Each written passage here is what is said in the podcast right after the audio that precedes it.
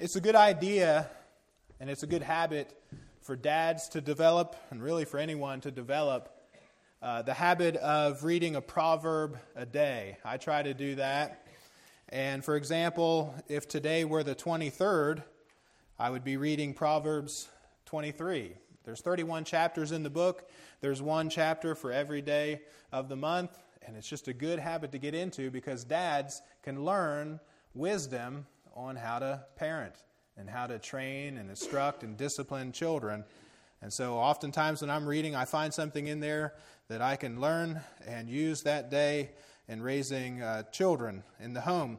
Proverbs 23, verse 26 says this My son, give me thine heart, and let thine eyes observe my ways. This is Solomon writing to his son and saying to his son, Give me your heart. I mean, he just says it to his son Son, give me your heart. And not only that, but let your eyes observe my ways as I'm going about through life. Observe me, watch me, watch my ways, and pay attention to me. So you can see a father instructing his son, teaching his son. But it starts with the heart. And he says, Give me your heart. Give me your heart. And then observe my ways. How many of you know that children learn mostly from what they see, right? And what they observe. We all know that. That's common knowledge. Uh, the Bible is a practical book, has a lot of practical, good information. Would you say that the author of this book and the creator of, of the heaven and earth and, and all that is in them including you and including me, would you say he knows us pretty well? Yeah. yeah. So this is very common, good information. Observe my ways. About uh, three years ago, Beth and I uh, decided that we would take fostering classes. And uh, we weren't sure about it. We didn't know whether we wanted to do it or not. We wanted to adopt. Um, and we had been to, well, we kept running into pastors who had fostered and took children into their home, and we wondered, could we do that? I don't know if we could. I don't know if we're up for that or if we're built for that. Um, but we kept running into pastors who did that, and we'd run, and I'd run into pastors who had adopted, and we'd talk to the pastor and to his wife and find out about their adoption, or maybe maybe their children had adopted, and then uh, even going to Wendy's and, and at Wendy's, reading on a cup one day about how Wendy's supports foster adoption and things like that. And over time, it was like God kept giving us little signs and meeting people and touching our hearts with this here and there. And so we decided we would go ahead and take the classes for fostering. And then after taking, uh, how many weeks of that? Um, was it 40 hours of classes? We decided this is not for us. so we, um, we got out of that, and then we went to the house of Samuel. And we said, we, we just want to adopt. We're not called to foster. Not everybody is. We're not called to foster. That is not our desire. Um, but our heart is to adopt a child that needs a home. We're a home without children, and we're looking for children without a home. And I have been praying, Lord, send a child to our home from a mother who doesn't want to murder her baby and would, would rather put it up for adoption. And so send us a mother like that and, and use us in that way. And you know what happened? Sure enough, that's what the Lord did. We got a call on a Thursday, Wednesday, okay? We got a call on a Wednesday, and then by Monday, by Friday, met her on Friday, and the baby was born Monday. So I, I get a call on Wednesday at work, and Beth said, Would you like to be a father? That's why I'm telling this story. Um, coming to church services like this for me were painful. It was, it was hard. So, boohoo, right? Um, but it was hard. And then uh, she said that, Would you like to be a father? Now, we had had um, a lot of time to think about this, but all of a sudden, you know. And then I said, Well, okay, let's pray about it. And. Then Monday, he, he comes into the world. And we go to the hospital, and Beth had a room, and, and we met our, our baby boy, Lucas, um, and signed his name onto the paper and everything like that. And I love his story. I'm not ashamed of it at all. I love his story. I love being a part of it. And I love being a dad. I didn't think I was ever going to get to be a dad. Do you know what? In being a dad, all of a sudden I realized I need help. I don't know the first thing about this. And I know this there are no perfect dads, no perfect fathers, right? There's no perfect earthly father. Not my father, not your father. There's only one perfect father, and that's our heavenly father. So I think we ought to learn something from him about what we should do, how to be a dad. And he gives us much instruction just in the book of Proverbs. Now, today I'm going to speak about something, a topic that's not really popular, but that's kind of what I do. I kind of confront culture and push back against it. That's just what I do, it's just where I go. Even preparing this, I'm thinking, Lord, isn't there something positive that I could say tomorrow? You know? Uh, and there's going to be much that is positive, but it's pushing back, it's confronting a culture that has moved away from the wisdom of the Word of God. Proverbs speaks expressly on the subject of discipline and training children, and specifically corporal punishment. If you want to turn with me, you're in the book of Proverbs. If you are on the eighth day of the month, Proverbs 8, verse 24, this is going to be more of a teaching lesson for us today, but Proverbs 8, verse 24. Well, on that day you would read, I'm sorry, Proverbs 13, verse 24. You would read, He that spareth his rod hateth his son. Spare the rod, uh, spoil the child, right? But that's not in the Bible. What is in the Bible? He that spareth his rod hateth his son, but he that loveth him chasteneth him betimes. First of all, it's a rod, not a hand or a belt, but a rod. Um, if you spare, if you withhold correction from your child, the Bible says you hate him. We're going to find out why. But somebody says uh, it's not loving to discipline your child. Can I tell you this? God says the exact opposite. Whatever this world says, you just turn it around and you can be pretty much sure that the exact opposite is what is true. just about every time. It's incredible. God says if you hate your son, then don't discipline him. But he that loveth him chasteneth. Now, the word chastening is an interesting word.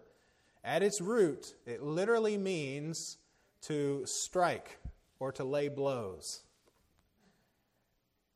Figuratively, it means to correct. Now, to chasten is like a strong correction.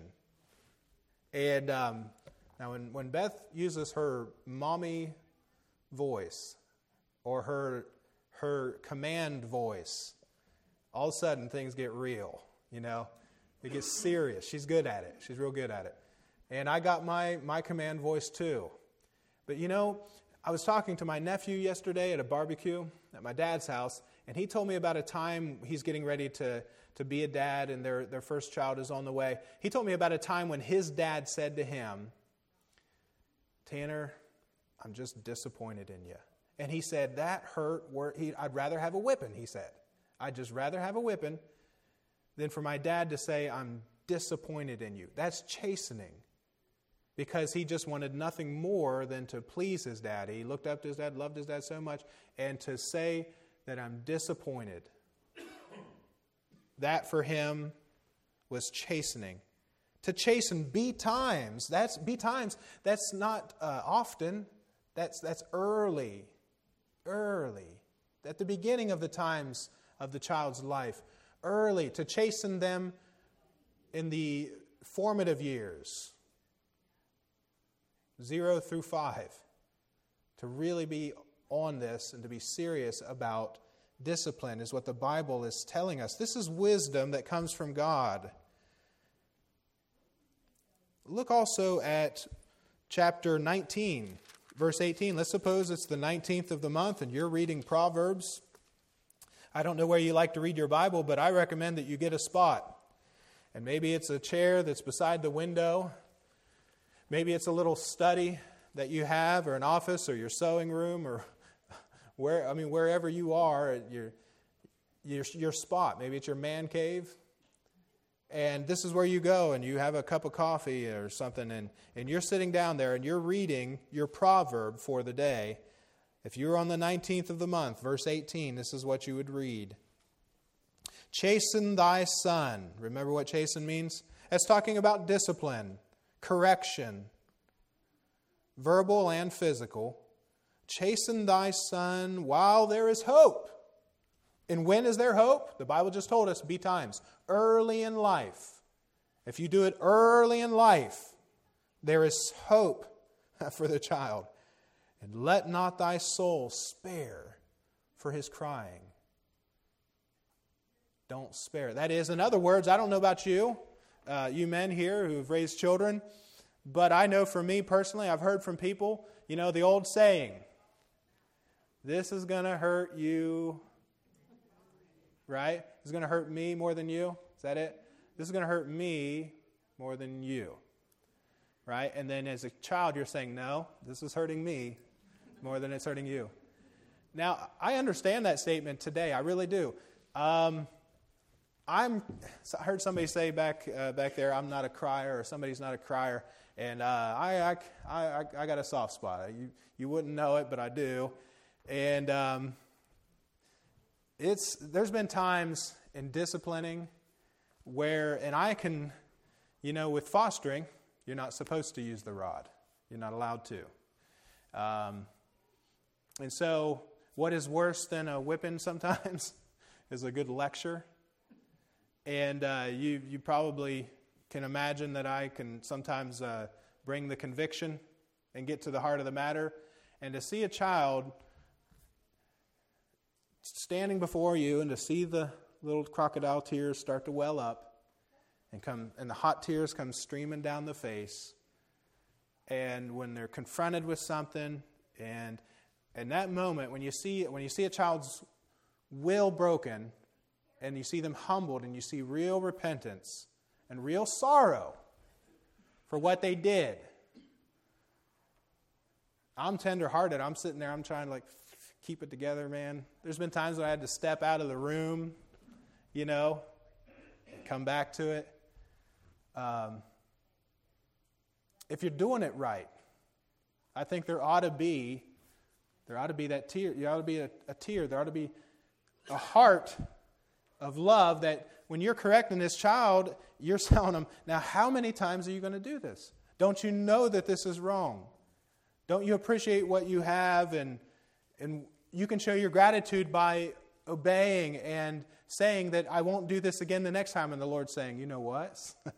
the Lord's saying to you, you know what? How many times are you going to do this? How many times have I told you? How many times have you promised that I'm going to change and I won't do it again and you did it again? And, you know, the, the Lord has a way of dealing with us in the midst of this thing as we chasten our children. But you can chasten while there is hope, and there is hope. That means that this will actually work if you follow what the Bible says about training and disciplining and raising children. And don't spare for the crying. Now, with Lucas, with Lucas, um, that little boy, he's, he's tough. He is, he's, there's a pecking order in our house, and he's at the top. Uh, and you got to really lay into him to produce real sorrow and repentance for what he has done. But I don't do it all the time. They say it's bad to do it all the time. If you just give little spankings constantly that are ineffective, that the child will actually despise you. But if you uh, at the right time, are generous with your correction, and lovingly discipline your child in a way that they understand that it hurts to do wrong, that that's effective. And kids are different, right? Different temperaments. Uh, girls are different than boys. But with Lucas, man, you really got to get after him. But I found this out. It really does work. You know, newsflash God's word works right? But if I didn't, if I didn't discipline, if I, if I didn't take my role as a dad seriously, well, I would be setting him up for failure, right?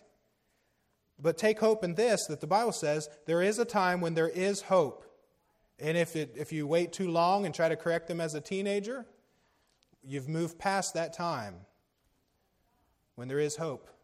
God can change the heart, but discipline will be despised. Withhold not correction, the Bible says. Look at Proverbs chapter 23, verse 13. Proverbs chapter 23, verse 13. Uh, now, with, with, I know that you might be arguing with me in your mind. I understand that, and I'm just not going to stop to chase that rabbit, okay?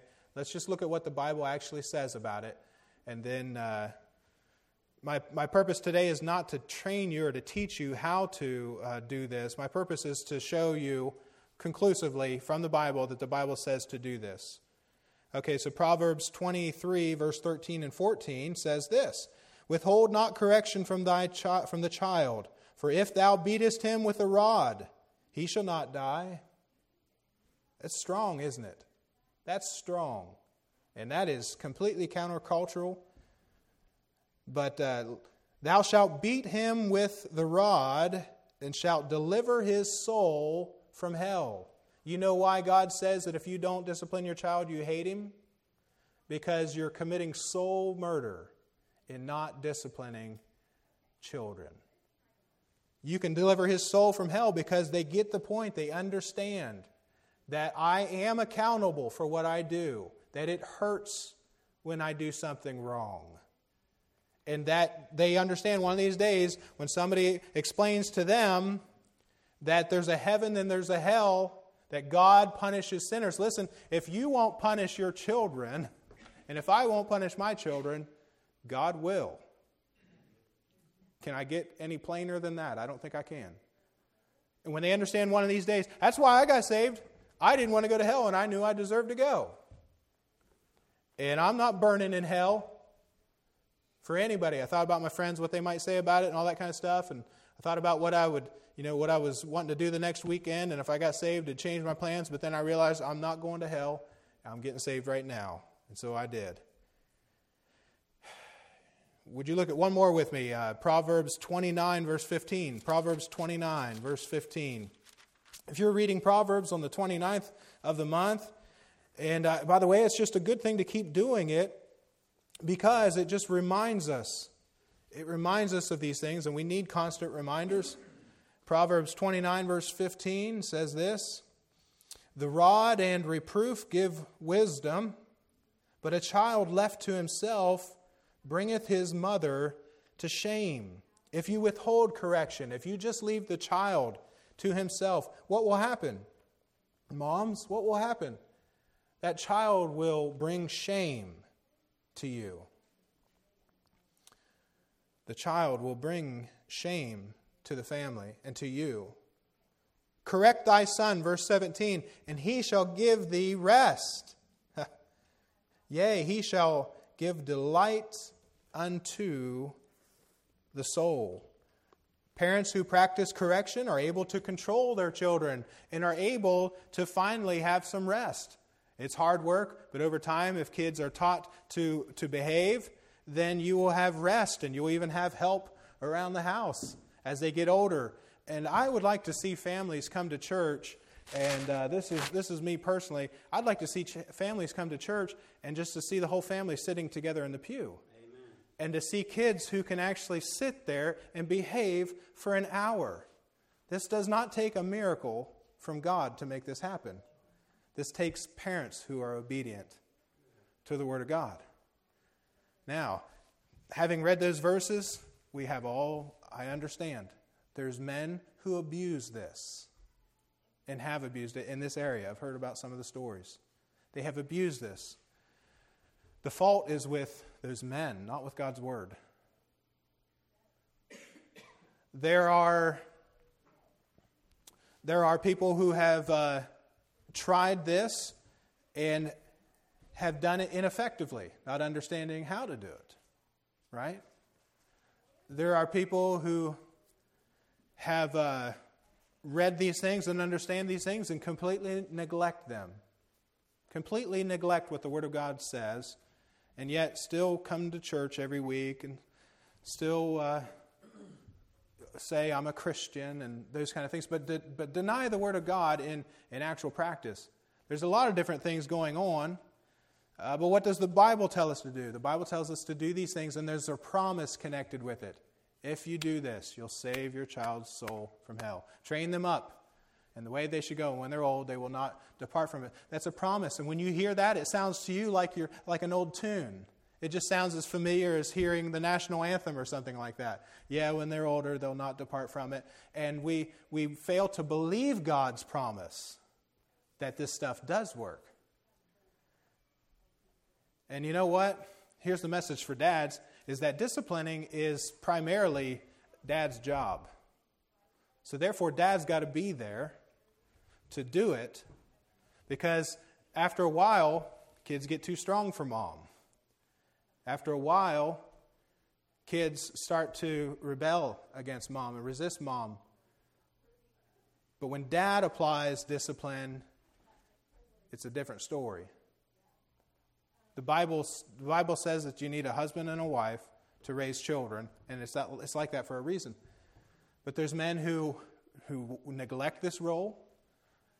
There's men who, who are not spiritual leaders. And what I want to do is I want to charge uh, the men that are here, just want to give you a charge, man to man, encourage you to take your role as a spiritual leader in the home seriously and to read the book of Proverbs and to be instructed and read it with a study Bible that helps to explain these verses and, and gives you an, tips on doing it. Read things like the best book that I can recommend is one that I've read and reread and reread is by J.C. Ryle. And it's called The Duties of Parents. J.C. Ryle lived in the 1800s. He was an Anglican or a Church of England uh, minister, uh, and he was fabulous at explaining the scriptures in a plain, easy way that people can understand and he has so much good advice on parenting, on raising children. And it's so good because it's just Bible, Bible, Bible, Bible, but explaining what it means. I started this with Proverbs, his uh, encouragement for his son. He said, Son, give me thine heart. Why is it important that your child gives you their heart? And why is it important, guys, that you win your child's heart? What's, what's the Bible say about a child's heart? I was watching a, a, a Disney movie or something, or a Pixar movie. Um, that's going to get. By the way, there's going to come a time where, where we just have to take a stand as parents, and that time is coming, and it's, it's here. Actually, it's here now. But more and more, you're going to have to take a stand. For example, coming back from vacation, and I'm thinking, it'd be, it'd be nice to, the kids are old enough, we could go sit in a movie theater and watch a movie. So I'm looking at movies. And I'm thinking, is there anything we could sit and watch? And uh, I thought, well, there's that new Pixar movie coming out about that uh, rocket guy, Lightyear. Lightyear. And I was talking with Beth about it, and she said, you know, after the whole thing went on down in Florida with Governor DeSantis and everything like that, some of the creators working with those movies put in a scene just out of spite. And uh, you can find out what this scene's all about, but it's, it's all about the LGBTQ agenda and pushing that on kids and exposing them to that. So there's this scene in there that we would have to sit through and watch. Now, I know about it, and they know that I know about it, and they're going to watch the numbers and see if it makes any difference. If, their if, their if their show still sells, and bottom line is money, so if I go and watch that, I'm funding their perversion. And I'm saying it's okay. And I let the children see it. Now, if I do that, am I a good dad or a bad dad? Yeah, I'm a good dad to withhold that from them. Now, I like movies, but I just, I'm selective, and you should be. You should want to protect your child from temptation. and from twisting of, of uh, the way that the world is seen. You, you want to protect them from that. That's your job as a dad. To protect your children, to stand between your children and the world. That's your job as a spiritual leader. I stand between the world and my wife. Okay, I'm a protector. That's what I do. And so I got to be up on some things, try to be, and my wife helps me to be up on things. Going, just going to that resort that we went to. I'm just itching to tell you about this just because it's so wicked, but I can't even talk about it in church.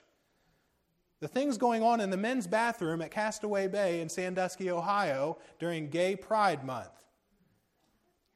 I realize I can't even send Jace into the boys' bathroom by himself.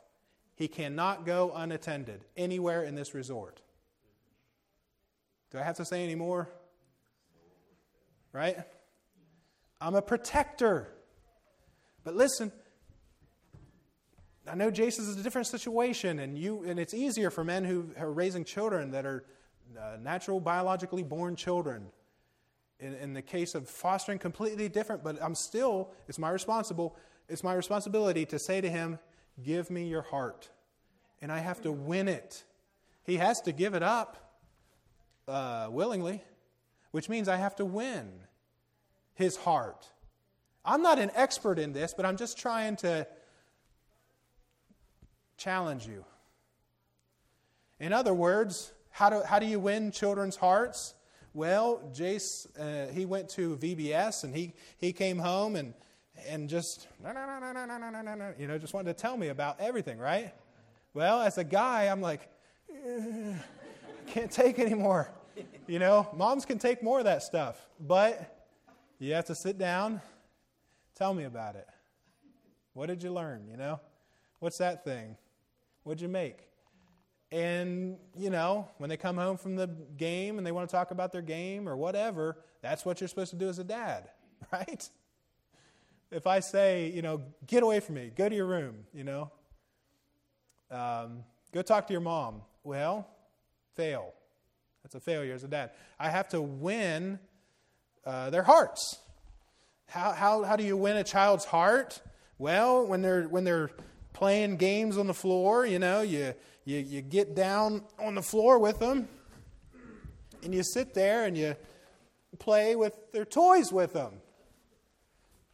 That's what you do. You get down on their level and you enter into childish situations, right? That's what grandparents do. Watch grandparents. They have figured this out. They want their grandkids to like them so that they come back, right? So you play with them. When they're crying and something went wrong, you don't just be like, stop fussing. I'm sick and tired of all this. You, you just, I know it's a little stupid thing and they're prideful and they're vying for attention, sibling rivalry, and all that stuff. But you just, what happened? What's going on? Let's talk about how we can fix this and so on and so forth. You know, you, you spend time doing that so that you win their heart you take them out to learn how to throw a ball, all these things, just basic stuff. But, but you're saying, son, give me thine heart. Why do you want their heart? Because the Bible says that the heart is deceitful above all things and desperately wicked. That's that's brings me back to where I was with that Disney movie. In that Disney movie, they say things like this. They say, "You're different because you have a good heart." Kids hear that over and over again. You've got a good heart. You've got a good heart. No, you don't. You've got a wicked heart. You've got a wicked heart that will always gravitate towards doing wrong. You're quicker at learning to do evil than you are at learning to do well. Why is it so easy to teach a child to do evil? They can spend two or three hours with somebody else's kids and come back and, where did you learn that? where did this come from? Just like that, quick, pick up evil. But then to teach them to do good, it's hard. And it takes time, and you can only teach a little bit at a time. only a little bit. It's hard. Why? Because our hearts are depraved. I'm trying to talk to dads about human nature and discipline, and I'm exposing to all the adults here how little I know and how foolish I sound. I understand that, but I'm just trying to encourage you Start to take this seriously. we look at children like they're like a blank sheet of white paper, just pure, and you can write anything on there that you want to. Uh uh-uh. uh No. Children are born from the womb, and the, the Bible says that there's foolishness bound in the heart of a child, bound in there, hard to get out. Foolish children. That's why you have to say, Give me your heart. Let me protect your heart for you. Let me teach you how to love the right things. Let me shape you and mold you. Let me think for you. You don't think for yourself, not as a young child. I think for you. I make decisions for you. I do everything for you. So that one day when you get a little bit older and you become a teenager, you start making decisions here and there, but I'm still guarding you, protecting you, shaping you. And as you get older and older, and eventually as you're an adult ready to launch out into the world, hey, now you're making the decisions for yourself. But as a child, you're saying, Give me thine heart. And the heart has to be one. Give me thine heart, Solomon said to his son. Dads, are you trying to win the hearts of your children? And, and, and dads, could you say to your child, Let your eyes observe my ways? Can you say that in confidence, knowing that if they just do what I do, they're going to be all right. If, you if your children don't observe with their eyes a dad that loves mom and puts mom first and honors and adores mom and loves her and hugs her and kisses her and you know, if they don't observe that with their eyes, what do you think that they're going to do to mom? Well, it doesn't take a genius to figure it out. If they don't observe dad concerned about prayer in the home, they never see dad praying. They'll think, why should I pray? Why should I have? If they don't observe a dad who has faith and believes God for things, why should I believe? Why should I have? If they don't deserve, if they don't observe a dad who goes out and works for a living, they think, why should I work? If they don't observe a dad who, who goes out and puts out gospel tracts and is concerned about people's souls, if they don't see a dad who goes to church and is, is really involved and actually standing up, singing the hymns, actually into it, actually uh, talking about the Bible with, with, his, with his wife. And if they don't see a dad, why should I do that? Why should I go to church? What does it matter? If they see a dad who's just waffling and just flimsy on his convictions and just folds every time temptation comes or every time there's an opportunity to take a stand for the truth for Jesus Christ, if they see a dad who just folds and rolls over, they say, Why should I take a stand for righteousness? You see? It's a big job. It means, dads, that you have to be the spiritual leaders. You have to set the example. You know, as I close, is there any pain on earth like the pain that erring children can inflict on their parents? Is there a pain worse than that? Is there a pain worse than a child just taking your heart out of your chest, throwing it on the ground, and smashing it into pieces? Is there any pain like the pain of a broken hearted parent? Someone has said that the grief caused by a wayward child is like injecting a deadly poison into the hearts of the father and the mother. Wicked children can bring down your gray hairs with sorrow to the grave and no one, I mean, very few, it, it happens, but no one is, no one is successful at raising all of their children to, to live for the Lord and to be as committed to the Lord as they should be. Even good, godly homes have raised children who have denied the faith or gone out to live the prodigal life. They have to have their comeuppance too, right? They have to have their time to, that's the path that they've chosen. So even if you've done everything to the best of your ability the right way, sometimes it doesn't turn out, but you have the promise in Scripture that if you train them up in the way they should go, when they're old, they will not depart. That's when they're older that they'll come back to it. But are you, if you're not training them, if you're not claiming the promise and obeying the promise, the command to train them, then you can't expect God's blessing or God's answer on it. It's, it's beneficial for us to discipline children because of the pain that it can cause to us. It's beneficial for us to discipline children because you're setting them up for success in life. You have to say no to children, right? The, the, the baby boomer generation understands this. You have to tell children no. You have to withhold things from them. Their, their generation before them understood it better. That it's good to withhold things from children, not to spoil them and give them everything that they want. Let me, let me just let me give you this. I mean, there's Bible examples that I should have quoted, but I didn't. Let me give you this. If you, if you watch people who spoil their children and they think, I want my child to have everything that I had. Am I, am I talking to anybody here? Am I, am I speaking to somebody? You know somebody like this. I want my child to have everything that I didn't have when I was a kid. And so, therefore, they give them everything. And they spoil them.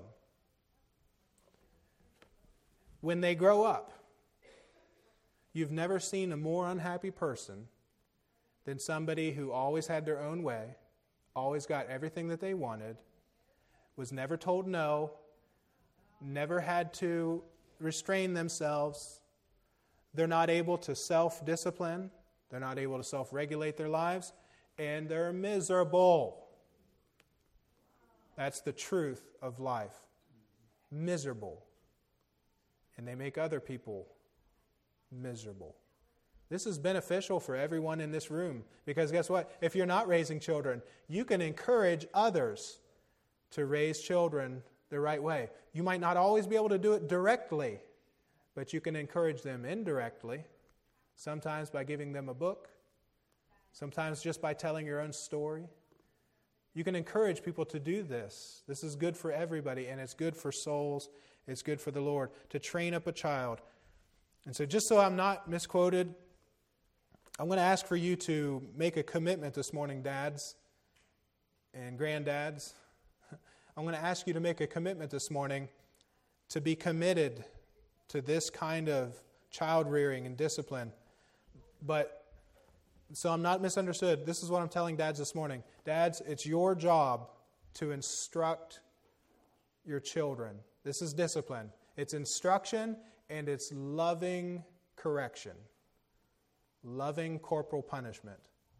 It's two things it's instruction and it's loving corporal punishment. It's those two things.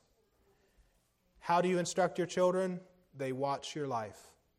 You teach them little things here and there along the way as they get older. If you're not the living example, you're not teaching them the right thing.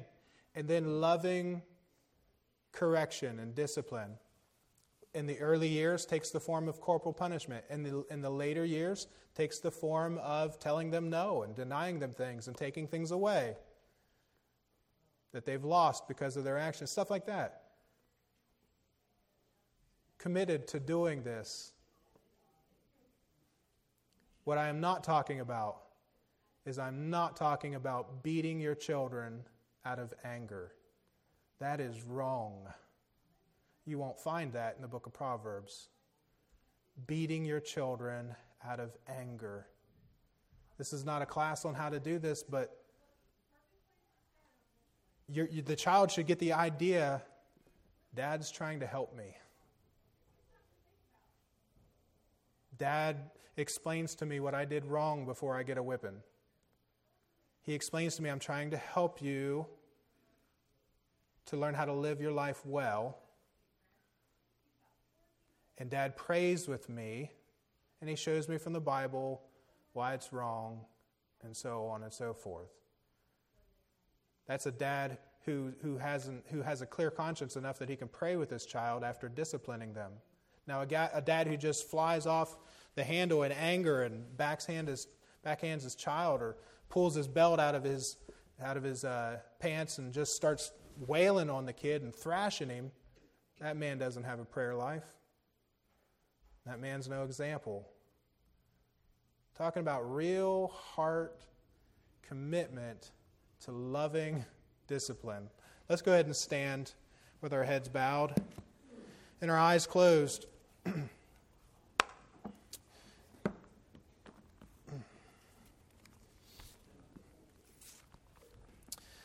Heads bowed and eyes closed, please, as we come for prayer.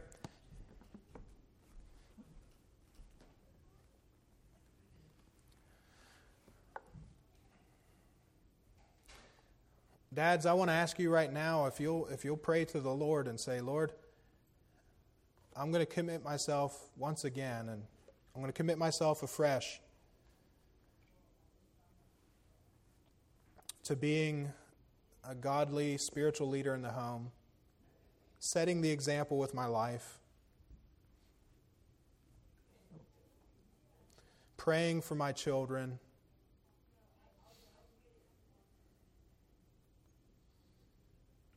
And I'm going to do the hard work of correction. And I'm going to balance discipline with love.